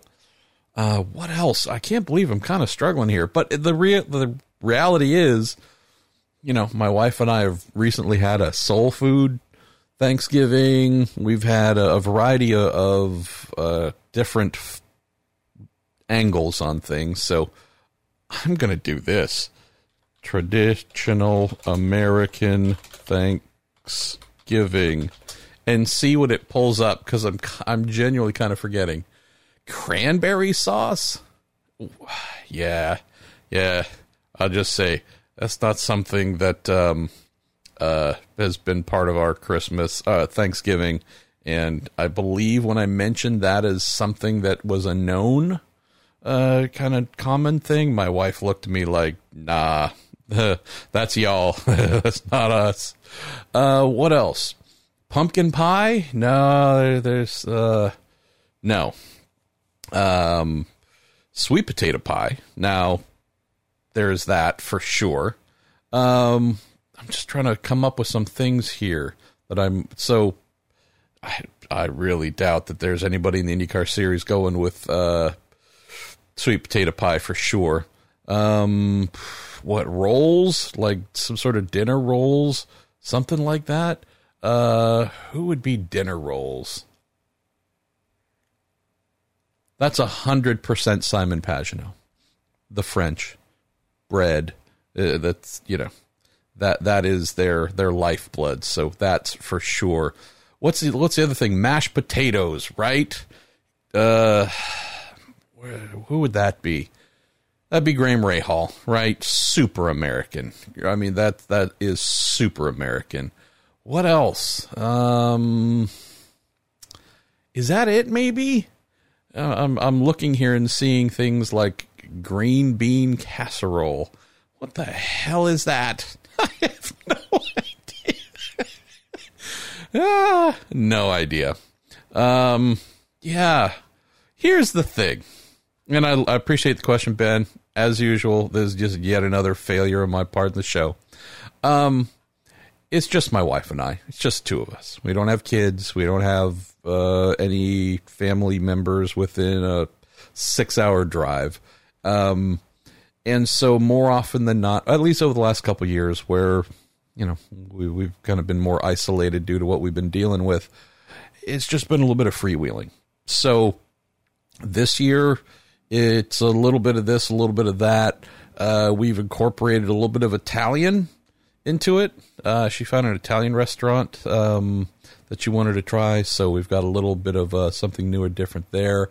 Um, last year, as I mentioned, uh, it was a soul food uh, Thanksgiving. So, you know, we just kind of make it up as we go. And she has often prepared in years past what would be described as a Southern Thanksgiving, as a uh, a, a child of Alabama. Um, her leanings and sensibilities, like I said, don't call it stuffing; it's called dressing. You idiot. Um, yeah. So I don't know if I answered your question properly, Ben, but I appreciate you asking it.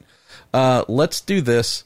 To climb into a couple of overtime questions, and knowing that this is already a long episode, maybe I'll help you kill some time here over the holidays. Who knows? Um, just to grab a couple, and there are a couple of long ones, but hey, those are kind of sort of perfect uh, for the overtime here. Um, a couple I might be able to fire away quickly. Uh, Mike Lengel, any word about what series are running with IndyCar Nashville? I believe, Mike, I've seen both Trans Am and what I will always call World Challenge announced alongside. I'm forgetting whether the Road to Indy was named as uh, something that will be part of it. So that's my failure right there. Um, KP, Green Gecko 119 says, I feel we'd be remiss to not share favorite and odd Thanksgiving traditions. Says, Miss KP and I don't much like turkey, so usually we find a different sort of fowl. This year we'll be having roast duck. Eh, that's very interesting there, KP. Uh, Matt Philpott says, Marshall, the people need to know. The dark meat of a turkey is the best, right? Yes. There is, that is not even a, there's not even anything to discuss here. And that's pretty much across all birds. Uh, dark meat is yes. Uh, if someone could genetically engineer uh, chicken, turkey, whatever to be all dark meat, I mean, we might have the world's greatest bird. It might become the new American symbol. Yeah, forget the eagles, whatever. Dark meat, turkey, and chicken. That's the symbol for America right there. Uh, Horatio Frey and George O'Donnell, you sent in just some really sweet things. Horatio, you said, no question, just a huge thanks for all the content you continue to put out. It's my pleasure, Horatio. I have a little bit of OCD, and I'm a service dog and like to work. So, you know, uh, that's kind of all I know how to do. Uh, George, no question, you say, just thanks for answering my question last week. Hope you and Chabrel have a lovely Thanksgiving. Keeping you both in my prayers. Thank you, brother. Thank you, thank you. Uh, Robbie Bergeron, Hey, Marshall, Ryan Briscoe seemed like a guy whose career should have been longer in IndyCar. Why wasn't he as successful at Ganassi as he was at Penske, in your opinion? Well, thank you, Robbie, and I also appreciate you asking for this in my opinion compared to someone else's opinion. I don't know if the Ganassi team at the time Ryan was there last um, was really geared to get the best out of its non Dixon drivers. Uh, when they expanded to four cars, Charlie Kimball, Graham Rahal, I know that at least in some feedback that I had on the driver side or from the driver's side that it felt like the B team. Not saying it was the B team, but impressions were given that they felt like wasn't necessarily in the same fighting position as the A team. I know that hearing feedback from the A team, Robbie, uh, they said that's complete nonsense. And no. And you could point to a lot of things, a lot of reasons why things weren't successful, and not something you could really blame the team for. Um, I I can't really give you a great answer on Ryan because there was a point for sure, and I think for many years, referring back to his time at Penske, where he was really sharp end of not just career but talent and output and there's something there. Really something there that was impressive. Um, at least mid 2000 mid 2010s ish um, just seemed to be at a place where I don't know what it was. Not every driver is the same every year. I know that's a dumb thing to say because it applies to everyone, humans in general, but uh, also athletes. It's very rare where an athlete is the same consistent level of excellence every year. Sometimes there's a dip, and it just felt like Ryan, who was still more than capable, was just not the everyone fear uh, Briscoe as we once did type character. He moved over to the Ford GT program. Um, really seemed like there were uh, a number of moments where the guy was just on fire. Got the team's first win with Ford, right? Brought home Ford's first victory at Monterey in, I think it was May of 2016. Uh, amazing performance. He and Richard Westbrook. Uh, and there were more like that. Um, just haven't honestly had a chance to sit down and have a, a good long conversation with him uh, about such things. So that's why I don't have a whole lot that I can offer that I would say is beyond just general observations and, and little things that have stuck in the back of my head. Um, it's often the hallmark of most drivers that we see in whatever sport that lasts a good long while, Robbie. The vast majority are very good and deliver high quality for many, many years. Very few actually become champions. Could be misfortune, could be a lot of things, but the Ryan Briscoe story in general is one that we probably have to say isn't too uncommon. Guy who's had a bunch of great drives, had a number of wins, done a lot of very quality things, and had a long career, but only a small handful of drivers get to be champions one time, two times, to be the defining, you know, handful of their era. And Ryan, I think, will be remembered as someone who got close to that peak, but is more on the fringes a little bit. So if we take that forward, it might not be a total surprise that he wasn't, you know, beating up Dixon on his return to Ganassi and really waging, uh, you know, an equally competitive campaign. Uh, but the heart of it, and as to why, something that uh, I look forward to talking to him about, and uh, maybe there are some underlying things that I'm just unaware of. Uh, Daniel Summersgill, hey Daniel, says resubmission. Says if money and planning issues and restrictions weren't an issue, what track of yesteryear would you most want to return to IndyCar? Says hashtag me personally with the increasing number of drivers from the lands down under. I would really like Surfers Paradise to come back to the series. I think that's just the permanent winning answer, Daniel. Every driver who's been there, every crew member, team owner, you name it, they all want to be back. Uh, the many years I was able to uh, attend surfers, I mean, it, it stays with you. It's so beautiful, duh. But the people, right? It's just fun. Uh, just, it's a bigger party than I've ever seen at any race I've attended other than the Indy 500. And that's pretty amazing, I would say. Uh, Ian Keyworth says, Hey, about four weeks ago, you asked if I knew if uh, IndyCar any plans for a winter iRacing official season to keep us going. Uh, I've heard nothing, Ian, to suggest that it's coming.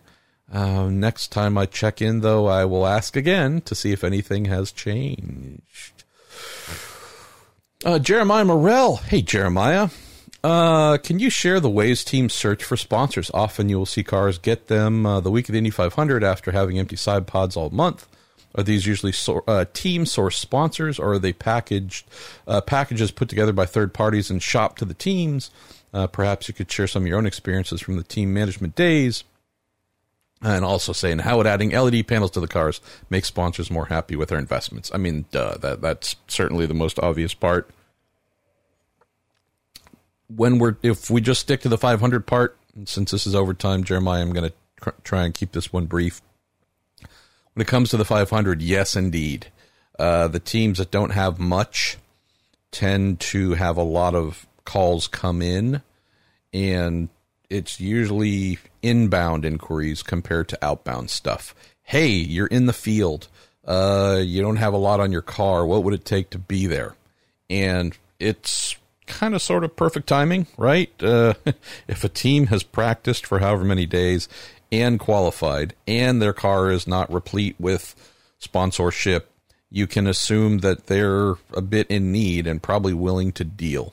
So when you do get those sponsors that come in, it's rarely a Fortune 100 company, but yeah, more often than not, it is uh, through a DM, through a phone call.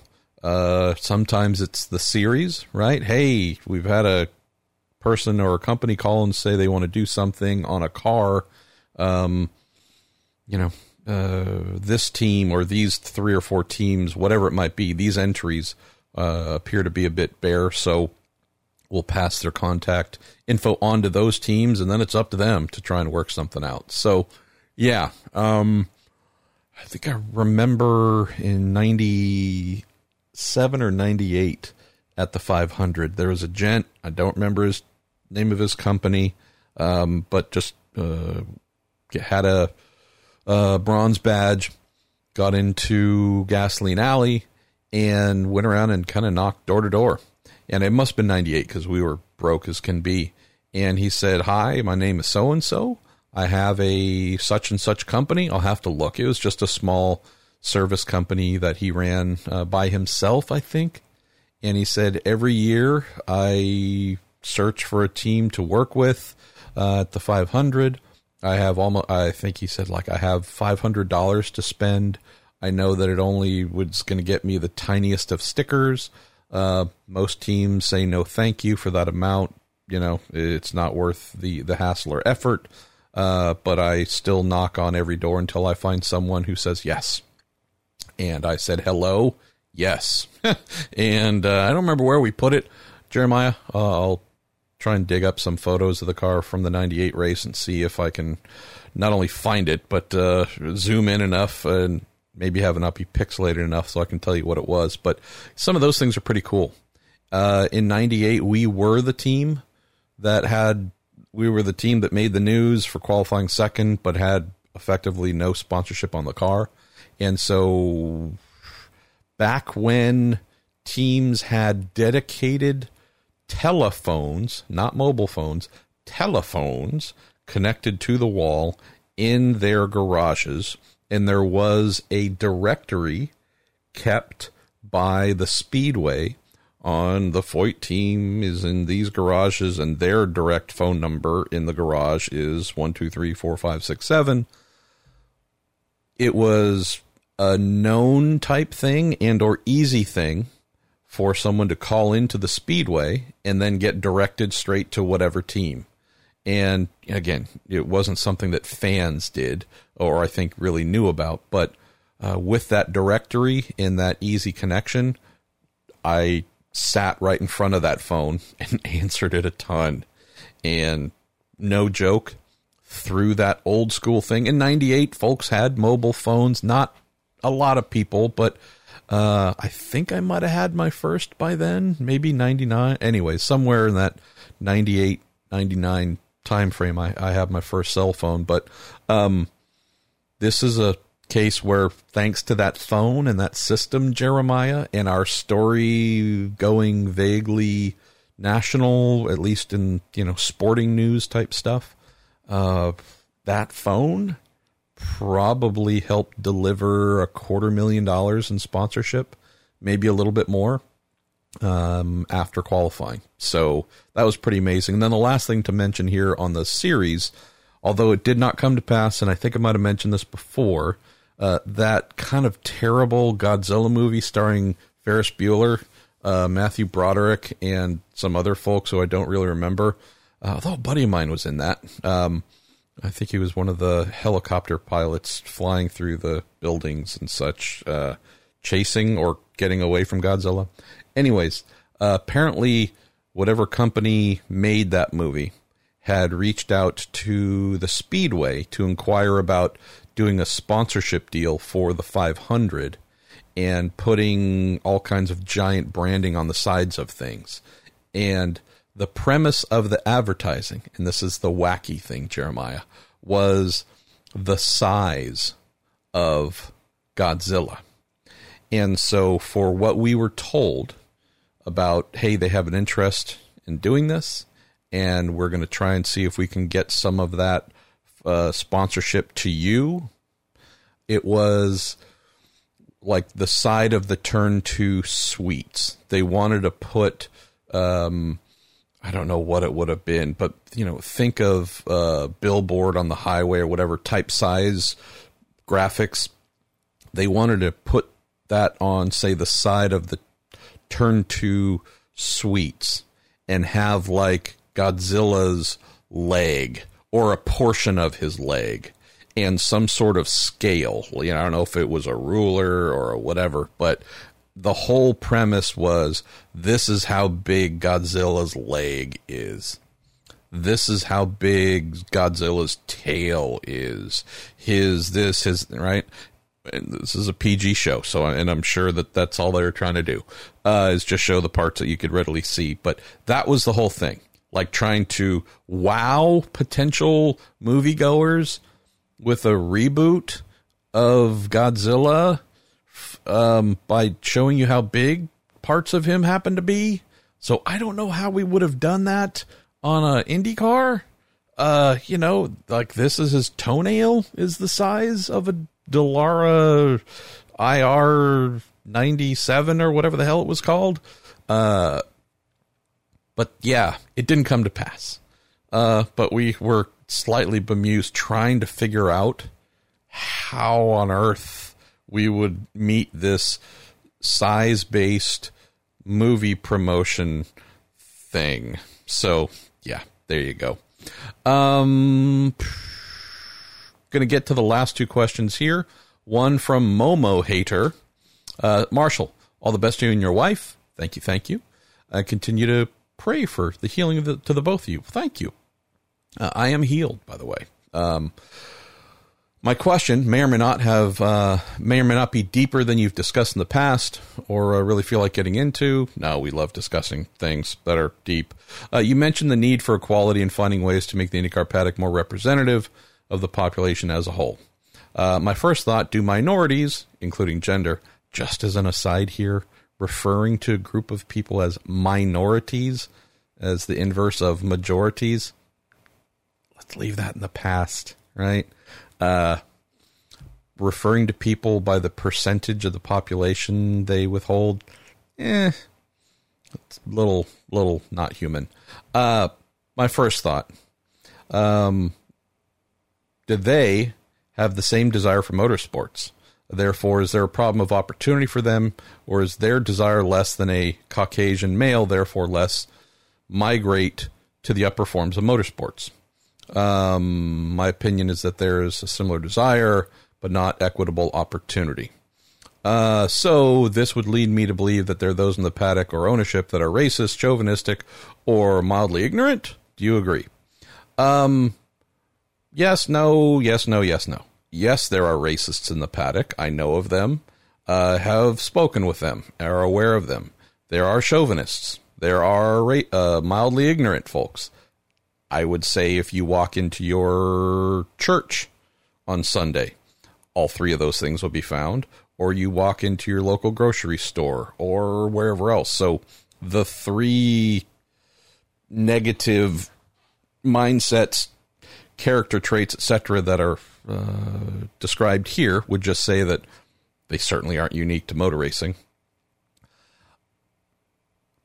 If what I've written recently has any kind of theme to it, it's that, as my friend Lyn St. James likes to say, uh, in order to be it, you've got to see it, or some derivation of that. And can I tell you that motor racing was as popular among the area and people that my wife grew up as a black girl in the projects uh, of Alabama compared to this white kid growing up in middle class whatever in Northern California? Absolutely not. Absolute difference. No question. But did she by chance and her brothers happen to watch some NASCAR and some IndyCar and whatever and uh, when they were growing up they absolutely did. So there is a possibility that motor racing is not uh, a, a, totally foreign concept to those where, whether it's gender or whichever ethnic group, uh, it is not something that has been traditionally participated in or, or, has not been traditionally super popular and passed down from generation to generation as something that mom or dad loves and they get the kids involved in.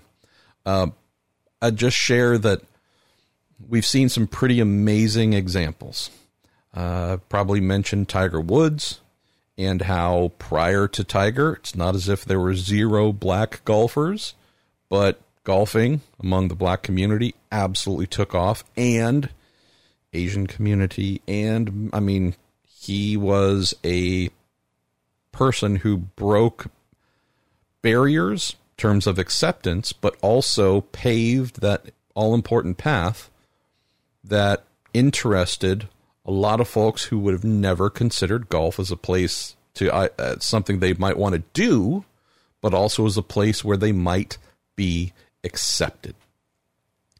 Open the door to new arena to try. Lay down the foundation that although you, whatever you might be, uh, have not been historically represented, well, here's big representation. And so come on, come one, come all, let's do it. We'll throw the Williams sisters in the last 20 years in tennis in the same exact way. Hey, uh, whether it's Venus or Serena, I mean, these two have helped. They weren't the first, but these two are absolute huge inspirations for a lot of change in tennis, where a lot of black, brown, yellow, you name whatever color girls that were not considering tennis as a place to participate in sports or whether they might be welcome. We've put that to rest. That change has happened over the last 20 years, and dang it, it's awesome. Would just apply this to this topic, and I think it's what I've tried to do with a lot of what I've written over the last however long, which is the Lewis Hamiltons of the world represent opportunity and acceptance in a place where traditionally there hasn't been. And so that's the power of Lewis Hamilton. Hopefully, that's not going to change things tomorrow, but the goal, if we follow the Tiger Woods example, the Williams sisters and such, is three, five, ten, twenty years. We hope that Formula One does look more like Lewis than not like Lewis, because that's a more accurate reflection of the world around us. Um, this is the same thing here. And we're talking women. Now we've had women racing in IndyCar. We just haven't had enough, and it's been a while since we a while since we've had a full time driver. Uh, we have not had a full time black driver since 2002. Um, name some other ethnicities that have or have not been represented a little bit, sometime part time, you name it. You know, this isn't about tokenism. It's just, hey, not everyone looks at every sport and says, "Yeah, that's for me," uh, or I would have ever thought to have try it to try it. So, I think that might be at the heart of what I'm trying to get at here is with more women racing and involved uh, in the cars on pit lane, timing stand, ownership, whatever.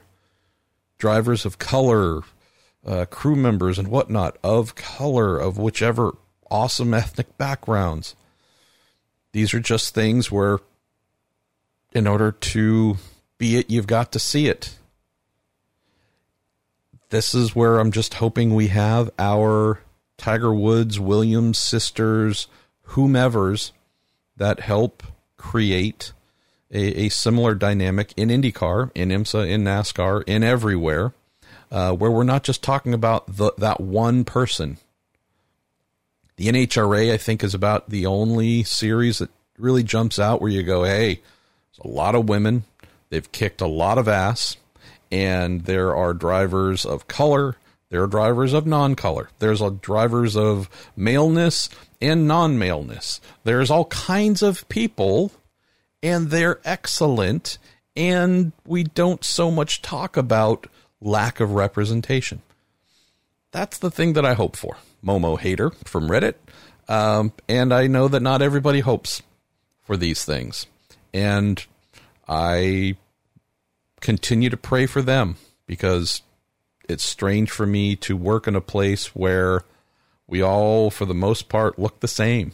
It's just not the world that I grew up in. And so, therefore, the area that I work in and have worked in has just always felt odd in that capacity. So, yeah, there's that.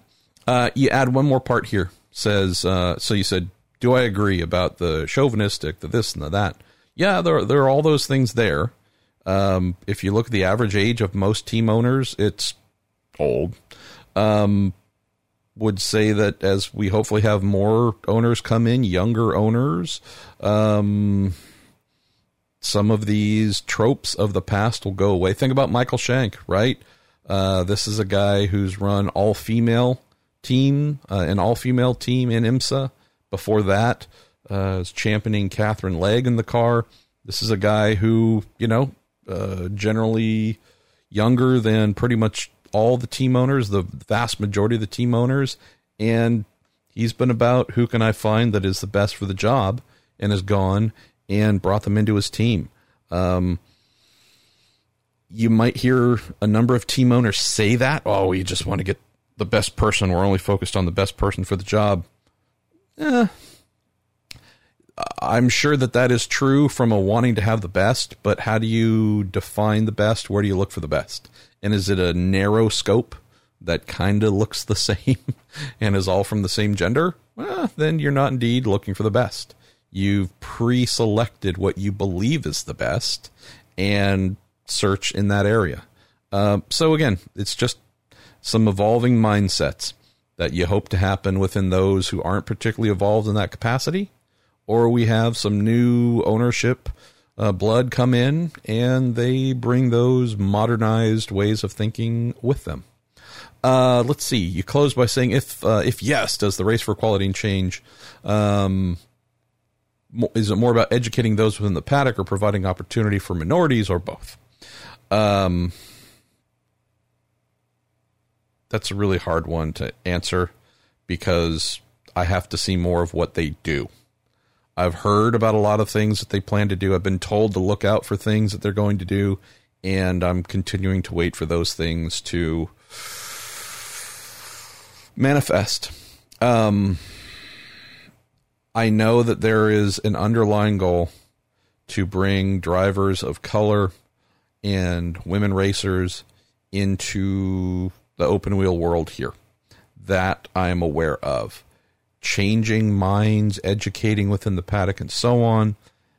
I think that might be more than I would expect from the Race for Equality and Change program.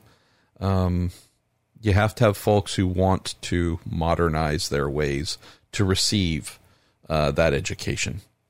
We've all, maybe ourselves as well, been in situations where someone's tried to tell us the thing that must happen that they must do. And if we're just not open to it or not willing to hear it at that point, we tune it out. So I don't think Roger Penske or anyone else can tell a team owner uh, what they should do, um, or you know what would be in their best interest. I think it's just going to be open uh, for hopefully some folks to realize that you know, uh, let's be inclusive because this narrow scope of what a race car driver can be, both by ethnicity or gender, uh, we, we got to let it go. We just got to let it go. Um, and you also close here by saying Momo hater eats, eats, or equals hater of irritating, ignorant, pot stirring people. Um, well, there you go. Uh, although I think he just stirred the pot a little bit. Uh, we're going to close here with uh, Eater Flozada. Says, hey, did you see Sebastian Vettel's helmet for the Turkish Grand Prix? Instead of the German flag, it had a rainbow across it. Faded from white to black. It was decorated with people from different cultures and backgrounds at the bottom. Says, my question is, apart from JR Hildebrand at the Indy 500 this year, which IndyCar driver or drivers might use a helmet design supporting diversity? Or just show openly their support to the cause? Says, on a less serious note, which driver from the series uh, had your favorite helmet design in 2020? Oh boy. All right. Well, let's see here. Um, I mean, so we saw that JR did it. To your point, there were 33 drivers, 33 opportunities. Uh, one of those 33 felt compelled to do something. Um, JR being a bit of a, a wild card, right? He's known for being self possessed, his own man. No one's going to tell him what to do. He also brings his sponsorship with him to the team, so he is in a position of power and strength. And his sponsor, Salesforce, happens to be a pretty open and, and thoughtful place. Uh, that was a perfect fit for him, exactly who I know him to be. Some of the other teams, uh, some of the other drivers, maybe not in positions of power or comfort to do such a thing. Uh, I know some teams don't really want to see that or hear that, and uh, the culture is not a place that would be accepting of such. Then you have some drivers who fear that, you know, they might, as Momo Hater mentioned, stir the pot.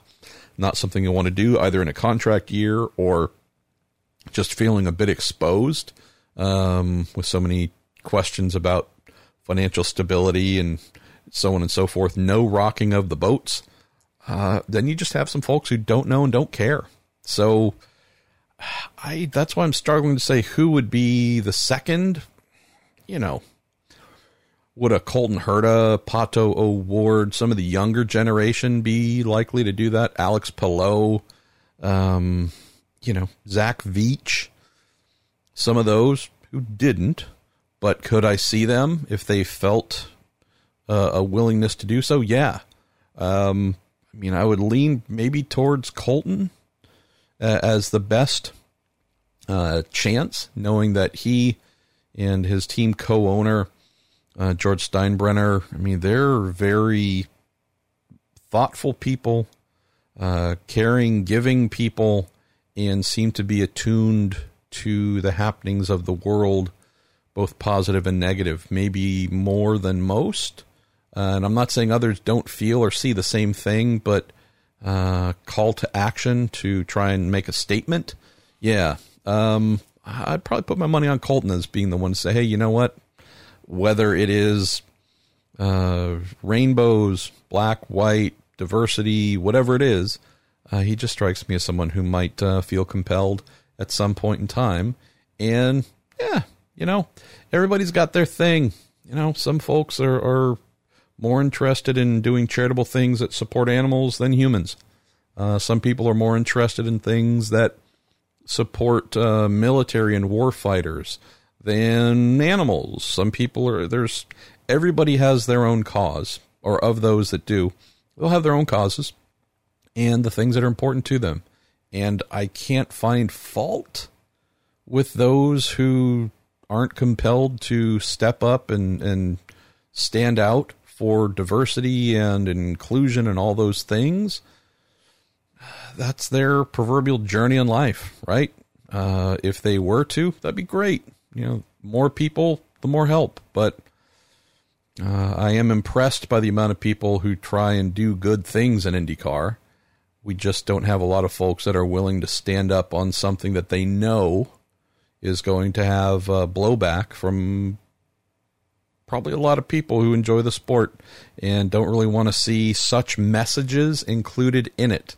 It's not saying that there are a lot of people who hate the idea of diversity or representation. Just we see it anytime someone makes a statement. Hell, any t- if you want to read the most negative reviews of this show, uh, it will be after I have mentioned anything that had anything to do with politics. And it wasn't necessarily because of whatever I had to say about politics. It's because I mentioned politics. And therefore, don't be that guy. Just be one dimensional. Do the thing that's entertaining and just stay entertaining. Don't mention anything that could be polarizing and have one side pitted against another side. Don't even talk about any of that. So, this would certainly be a case where you do something on your helmet that says, hey, I'm all for something, that is probably going to have folks going, wait a minute, that's not sports. Uh, that's not entertainment. You're going to get a little bit of pushback. Charity work gets a bit of a pass because that's doing good. Things that might not everyone might not agree with. Uh, yeah, it's a little bit of a landmine. So, as someone who's stepped on that plenty of times, I can understand why JR Hildebrand was one of 33 to do it. So, hey, that's our show. I don't really have a favorite from 2020 beyond Max Chilton's uh, Indy 500 helmet, which I think is everybody's favorite helmet because it was the best thing ever. But um, that's our show. And yeah, this is a longer one. But hey, it's a holiday week, and hopefully you'll give me a pass. I really didn't want to have to do two. So thank you for listening. Hope you have an awesome Thanksgiving or had based on when this goes up. I am Marshall Pruett. This is our week in IndyCar brought to you by Cooper Tires, the Justice Brothers, TorontoMotorsports.com, and Bell Racing Helmets USA.